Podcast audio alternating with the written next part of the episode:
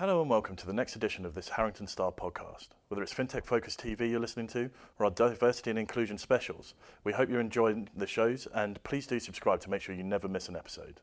Enjoy the show.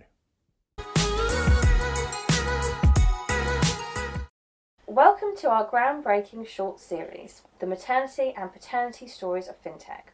We aim to tell the real journeys the men and women of FinTech have embarked on when starting or further growing their families. Today, in the world of fintech, more and more companies are realizing how important a people first attitude is. And this is a previously unexplored avenue of that. We're here to learn how we can better support our people and just share some really great ideas. So today I'm over the moon because I have Celine Crawford, the Chief Communications Officer at Smarkets here with me. Welcome, Celine. Thank you. Welcome, Nadia. Mm. Great to be here. Yeah, thank you so much for joining us. So just to kick things off, tell everyone a bit about Smarkets. Sure. Uh, Smarkets is um, I won my first baby almost because it, it was uh, helped me to get out of the banking industry. But what it does essentially, it's a sports betting exchange, a peer-to-peer betting platform that facilitates trading on pol- politics, events, sports, um, and it was founded about 10 years ago by a computer scientist, Jason Trost. Um, and he really had this idea to bring financial technology to the world of sports betting, which is a very archaic uh, and old industry that does things very manually and has very unfair pricing. So we're really kind of the TransferWise of, of the betting industry. Yeah, yeah. So like zoomed it into today's modern technology. Yes, absolutely. I mean, we're seventy percent technical. Uh, you know, you, you Yeah. come here, you've come here a couple of Yeah. times now. You can. It doesn't feel like a betting company. It's really a fintech. uh, Yeah, it is a fintech company and a really lovely environment. Like I'm looking outside of our booth now, Yeah. and people have just been cooked a breakfast. Yes. They have chefs on site, everybody. Yeah, we do. Um, and loads of food here to my left, yeah. and plants everywhere, and great TVs. oh, and Wii games as Yes, well. we have a FIFA tournament at the moment and a football tournament, so it Great. gets very rowdy at lunchtime. Right, I love that. Um, so tell us a bit about your role right now. Sure. So at the moment, I oversee uh, the communications aspect of the company. I sit on the leadership team, so anything to do with investor relations, uh, PR, but I also oversee the people side of the business, so HR and talent. But you know, it's a very meritocratic environment. You know, when I joined, we were 20 people, and I did everything. Uh, I helped with the cleaners. I did my CEO's emails. As I really Yeah. started um, trying to find my place, and I kind of grew with the company. But because I have a financial background, you know, I kind of grew into my communications role. Yeah, yeah. So that's the bit that I'm really interested in, like your journey Mm. Yeah. to your communications role. What got you here to Smarkets? Yes, that was a tough journey, Nadia, Yeah. Because uh, I, uh, you know, I came from Lebanon, so I had to be on a visa, which was great because I worked for a German bank. They sponsored me, but that also is not great because you're literally imprisoned by that work permit and you can't really move around. Um, so I was in banking for about 13 years. Um, I managed to move around uh, to different uh, outfits after the, the kind of big bank that I was working at, but it was tough. And you know, we, we talked about this before. You know, women were very harsh on you instead of helping you. Um, I was one of the only women on the trading floor, so people thought I was a secretary. So it Oh, was God, quite a difficult that, yeah. journey. And you know about um, keeping your emotions to yourself. I was very strong on the trading floor, and I would cry in the bathroom so much. It was terrible. So once I got my British passport, I really had the confidence to say I'm done with banking and I'm ready for a new chapter. And I literally quit my job to my husband's, you know, dismay, Yeah. um, saying I can't do this anymore. I need to find something that I feel purpose and value um, for. And so. I left and I started networking with VCs, and uh, actually it was our VC Passion Capital that introduced me to Smarket. So, and I've been here ever since. So four and a half years ago now. Another really good networking story. Yes, then. yes. Yeah, yeah. Because I think that there's been a, a large uh, shift in in how we introduce ourselves to new companies. Mm-hmm. Know, me, me, obviously, recruitment is is my is, is my forefront. Um, but you know, networking is stuff that I'm really encouraging people to do. Absolutely. I mentor people here. I train them on their developmental networks. They don't really Yeah. realize how many people they have in their network and what is the best route to get Mm. to a specific company or industry. Yeah. Um, and it's just about cultivating those Yeah, relationships. absolutely. So we're here today to talk about your maternity story. Yes. Um, so it's something that I'm really passionate about um, because I don't feel like people talk about this. Mm-hmm. We said earlier, uh, a lot of pe- people's maternity journeys are, are hushed or Mm-hmm. not supposed to be spoken about at work. You get home and you're not necessarily supposed to talk about work at home. Yeah. It's uh, almost like we're, we're, we're told, and this is um, mothers as well as fathers, Absolutely. um, that, that we're supposed to be Jekyll and Hyde. Mm-hmm. And, you know, that's something that I really want to demystify Mm-hmm. at the moment by encouraging people to be open and share their journeys. And, and I think by sharing each other's journeys, we can all get stronger and be supported better. I agree. So I'd love to hear a little bit about your maternity journey and the sort of support that you received. Mm-hmm. Yeah. So I was really lucky, I have to say, because I work in a company where people are extremely supportive. We have this value of bringing your whole self to work. So my whole self was me and, and my giant bump uh, by, by month eight. Um, and you know, you, you mentioned our chefs. You know, in the first three months, obviously, you don't really tell people you're pregnant Yeah. because you're worried, but they knew because they had to tell me what was in the food. And I had this crazy lemon craving where I would eat lemons with salt, like uncontrollably. Wow. And so they would cut No lemon tequila? slices. No tequila. they would cut lemon slices and I would eat them in hiding. And people were like, what is she doing? You know, eating these lemons. And so I was lucky to be in a very supportive work environment. I was also lucky that my CEO was having a child at almost the same time. So that did help, I have to say, because I think sometimes what's really difficult in a tech company, if it's very male dominated, is that it's very young. People have not had children. They don't really understand, you know, what it takes to, to, to you know, to be able to navigate workhood and parenthood or potential parenthood. And so that really helped me in the days where I wasn't feeling well. We have a meditation room, so I did sleep in there quite a few times, you know, to just to yeah. recharge my batteries. Um, and I just felt extremely supported. But I was very open about my feelings. So if I wasn't feeling well, I wasn't coming in saying, you know, pretending that I was you know top form i would say guys i'm struggling you know i have really bad morning sickness and i would i would share that with people so that they wouldn't think you know what's going on with her especially in the beginning when you can't actually see that someone is pregnant because it takes a few months for you to, to look pregnant it's important um, to voice that so I actually felt really comfortable sharing that with my colleagues and they were extremely supportive That's so, so nice to hear. Because I think I hear a lot of stories about how people had to completely hide it. Yeah. And I understand. In that first three months, you know, you, you can't really go around celebrating or telling people. So it's it's quite um, an insular journey. But Yeah. it's lovely that you were able to Yeah. kind of whisper to the chef, Yes. and say, "Get me more lemons." um, now, what about the wider uh, world of work? Mm-hmm. Um, it sounds like Smarkets has, have just been brilliant and really supportive Mm-hmm. Yeah. of you. But what do you think people should be offering their staff, both Mm-hmm. Yeah. men and women, Yeah. during this period?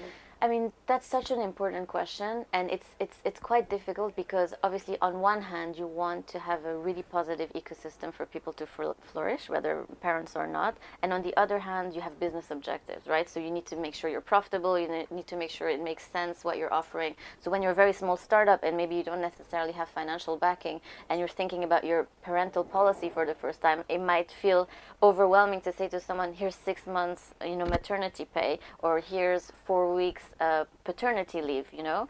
But I think it's very important to think of these people because you're really making sure that they're going to have longevity in the business, that they're going to come back. You're creating ambassadors and you're creating champions for your brand. Um, so I think what's really important is to have you know something that is similar to what the market is offering or better if you can again i'm really lucky we have this provision um, in our uh, maternity policy with emergency nannying so we pay for five times a year emergency nannies when you come back to work um, I kind of stole that from Goldman Sachs, but you know I think yeah. that's really it's something that seems small, but you know when you have a child and your child is sick, you know you, you don't really know what to do, and you have to be there with them. So if you have a company that you work with, which is what we do, you create an account with them that you know you decide which babysitters are good and then you just book them they come to your home and then you can go to work right? Wow. i think that really helped us. Um, we have a parents room as well um, so you know you can bring your ch- i mean i bring my son to work every, every all the time. Do his you? his fourth word was Smarkets and sometimes i'm picking up i pick him up from nursery and i'm like okay let's go. He's like can we go to Smarkets i'm like no mommy's done with work today. You know we're not going to Smarkets but but just to show you how Love inclusive you know That's it's great. been.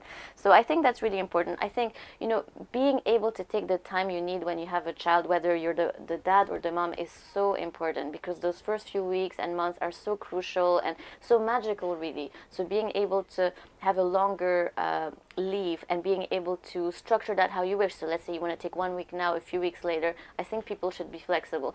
And maybe you want to take unpaid leave. So maybe you're not able to give Yeah. your employees what they need, but you say, all right, we can give you four weeks. But if you need more than that, how about you take it unpaid? I think that should be an option for people as well. Yeah, I think it's so important that you've spoken about um, how this actually is in line with business objectives. How it's about having people that have longevity Yeah. in your business and that are champions of your brand. Yeah. Because a lot of a lot of people will look at maternity or paternity as black and white. Mm-hmm. You need to be back after 2 weeks.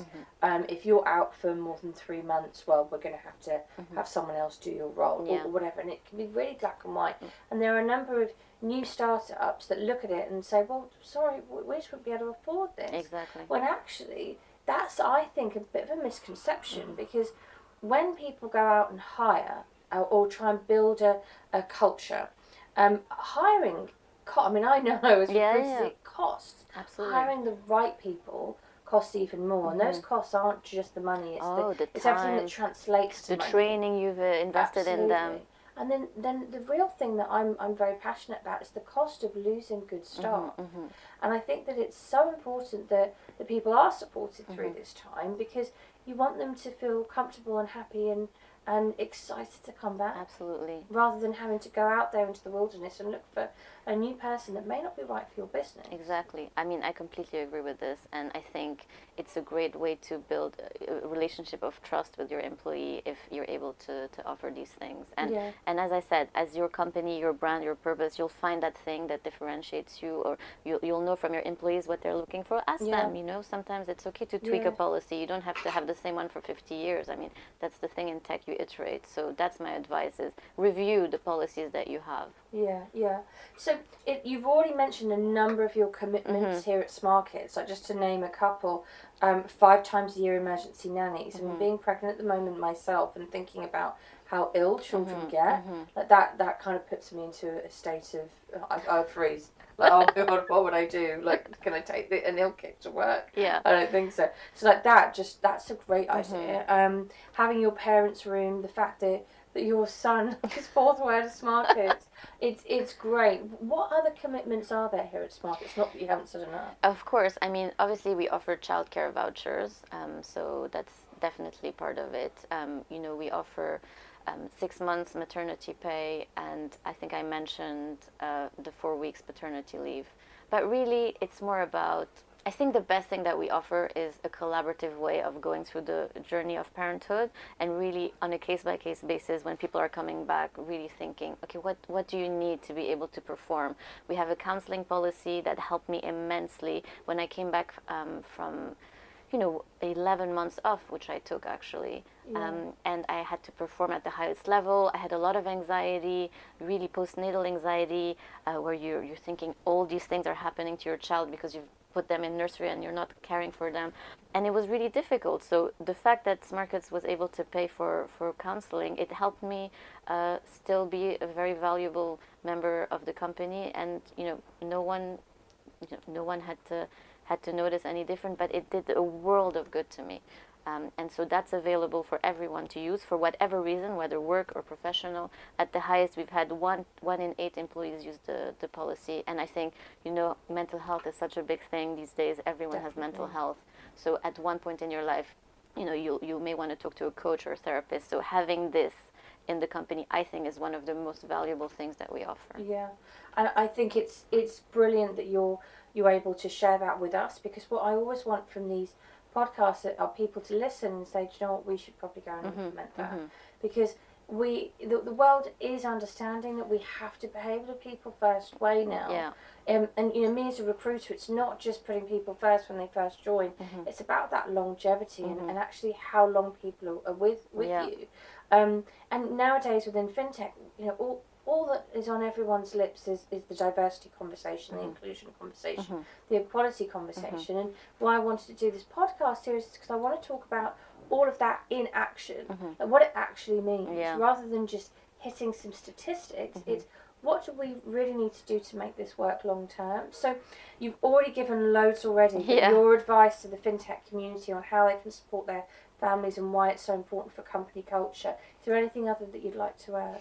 I would like to add that to the leadership teams of the companies that you know they're a great example and people are going to look up to them. So you know i talk about going to therapy as if i'm going to the gym right? So if someone says oh do you want to go for drinks? Oh sorry i can't i, I have therapy. Yeah. and i think demystifying things for people just makes it more accessible. I've had so many people following that just sending me a slack message saying hey can you remind me the counseling policy? And i just think if you're open and and you're showing people that you can be a mother and you can be on the leadership team um, it just inspires people to, to want to do that as well and show them that it's a possibility. But if you have a leadership team that doesn't embrace that and that has negative comments or that you know i'm not going to start uh, giving examples from previous jobs but that really creates a negative culture. And then people when they're thinking about their, their life and their journey they think actually this is not the place where i want to have my child and they'll simply leave. Yeah. I think that's such such good advice mm. because you know it, leaders sometimes don't realize the impacts of, of what they say. Mm-hmm. I often find myself saying to people, "You're you're a leader." Like that is a responsibility. Mm-hmm. I know I use that word Yeah, yeah, all yeah, the time. I know you, you do as well. But you you have a responsibility to make sure you are paving the way for the next generation. So everything that you've you've shared on that is um, is you being open and sharing. Yeah. So you are definitely walking the walk. Thank Um, you. so Celine, thank you very much for everything that you've said today. I hope everyone listening um, are able to take some of these key takeaways and actually put them into action because together we can make a real difference. Thank you. thank you nadia